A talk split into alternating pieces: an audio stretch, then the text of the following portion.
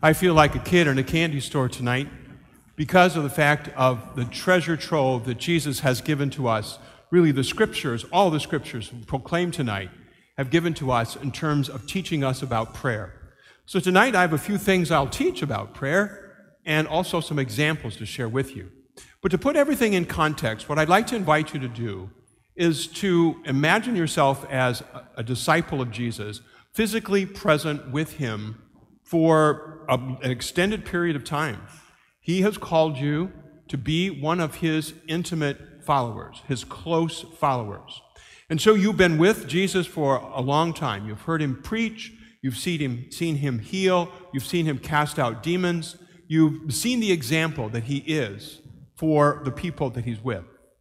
And you also have observed on many occasions that Jesus has gone off by himself to be left alone so that he could commune in prayer with his heavenly Father. And that was a strong, important thing for him.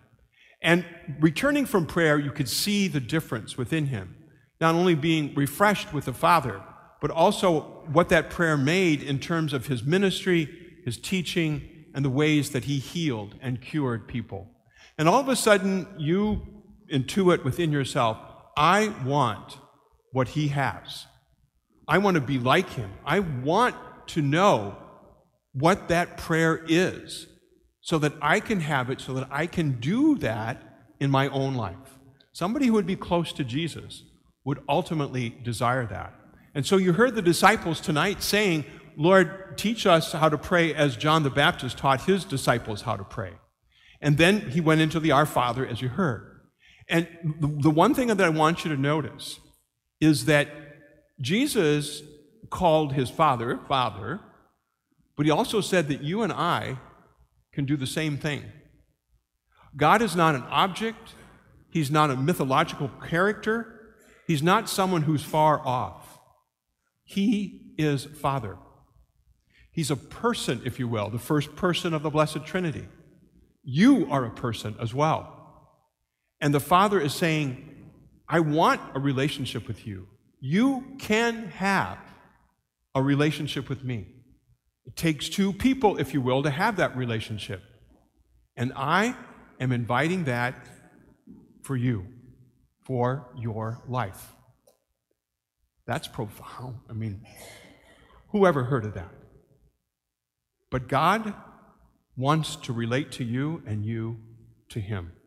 Okay, how do we do that? Well, through prayer, of course, as well as other things, but prayer is a primary way.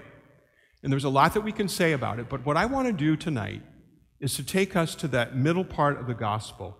Seek and you shall find, ask, knock, and the door will be open to you. And I just want to repeat that right now for us as we kind of look. And he says, Jesus says I tell you, ask, ask, and you will receive. Oh boy, that sounds like we can just go right in there and say, Give me what I want, Lord. But I, am just not quite that. I remember, I remember learning something about asking and receiving, and I've shared part of this with you. It was during the time that my dad had cancer and was dying, and what did we ask of the Lord? That he be cured of his cancer. He never was. He died. He left behind uh, a young wife. She was in her 50s. That's young. An 18 year old son and a 20 year old son. That wasn't fun. It was, it was difficult. We asked, but we didn't receive. But here's the thing here's the thing. When we prayed for him, God opened doors for my dad to receive. It wasn't what we wanted for him, but he received what he needed to meet God face to face. He was going to die of cancer. And he was prepared, wonderfully prepared, through the grace of forgiveness and through the grace of healing. So that by the time he was going to die, he was okay with it. And he was ready to meet God face to face. Ask and you will receive. You know what Jesus said earlier in that gospel? He said, What father will give his son a snake if he asks for a loaf of bread. We have a very providential Father. We have a very wise Heavenly Father who will give us exactly what we need as we ask Him.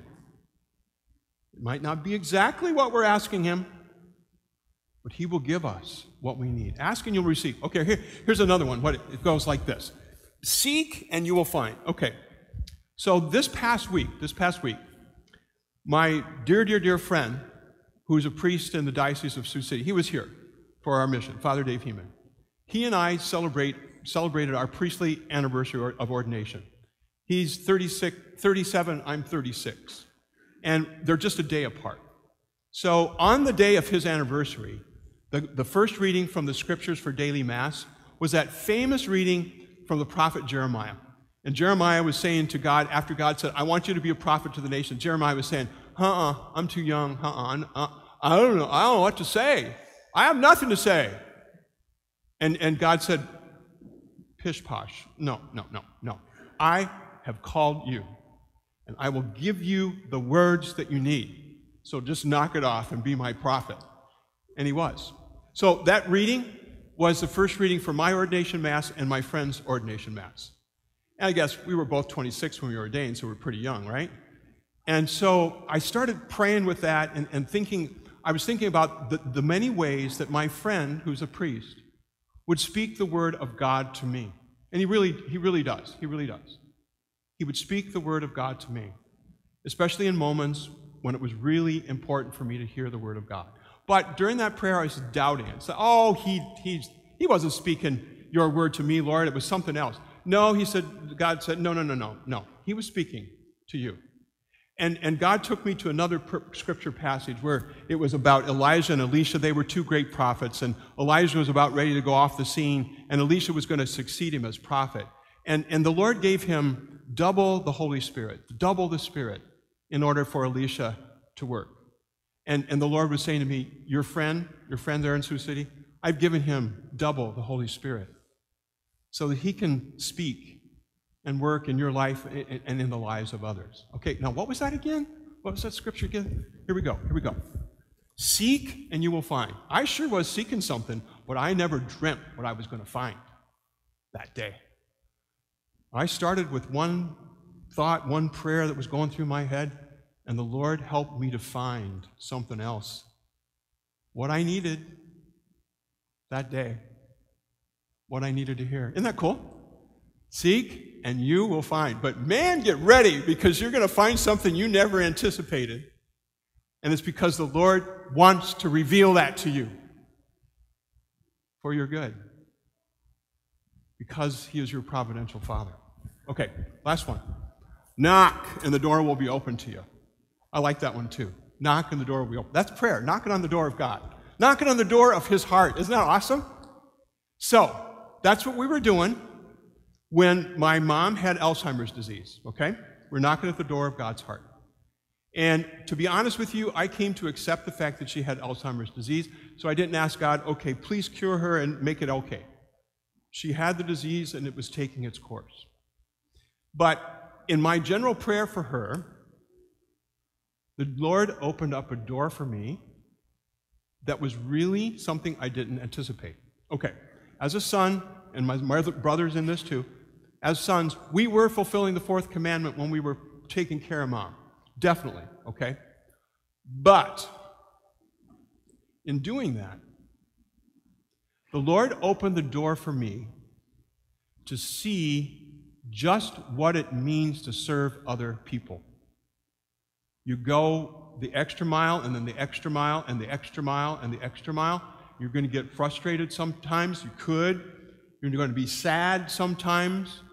Things aren't going to go exactly the way that you want sometimes. You're going to be fearful sometimes, but you stay with it and you stay faithful to the service that you're offering other people. I became, and so did my brother, became a parent to my mom. It flipped around.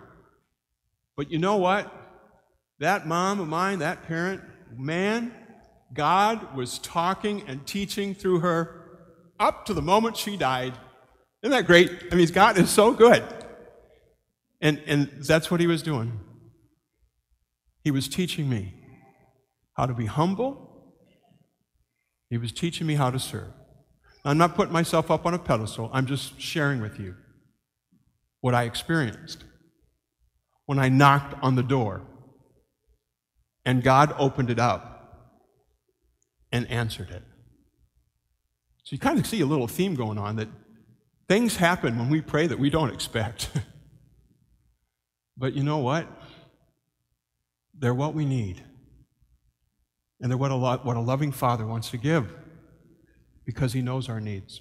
Remember in the Our Father, he said, he said, Pray, Our Father who art in heaven. Then what did he say after that? Hallowed be thy name. Oh, oh, here it goes, here it goes. Thy kingdom come. Ready? Thy will be done on earth as it is in heaven. Those examples that I'm showing you today, sharing with you, they're not a complete treatise on prayer, but they're examples of the Lord's will being done on earth as it is in heaven. And you know, it works out. It works out for the best. And it works out for the graces and glories of God to be shared with good people like you and with me. So, lesson on prayer. You know, I wish that I could say that God was a candy dispenser and we pray and ding ding, there's your favorite candy. Or that he was cotton candy, mm, man. Or here, this is even better, is a great big Cheeto and gives you the junk food that you want, right? But he isn't that. Thank you that you're not. He isn't that. Rather, he's the providential father who does care for his children, whom we can call father because of him. And we can say truthfully that we are his sons and daughters. You know, sometimes I receive some words from God through my friend that I was telling you about. God has never said, address me as, hey, you, or hey, listen. He's always called me my son. My son.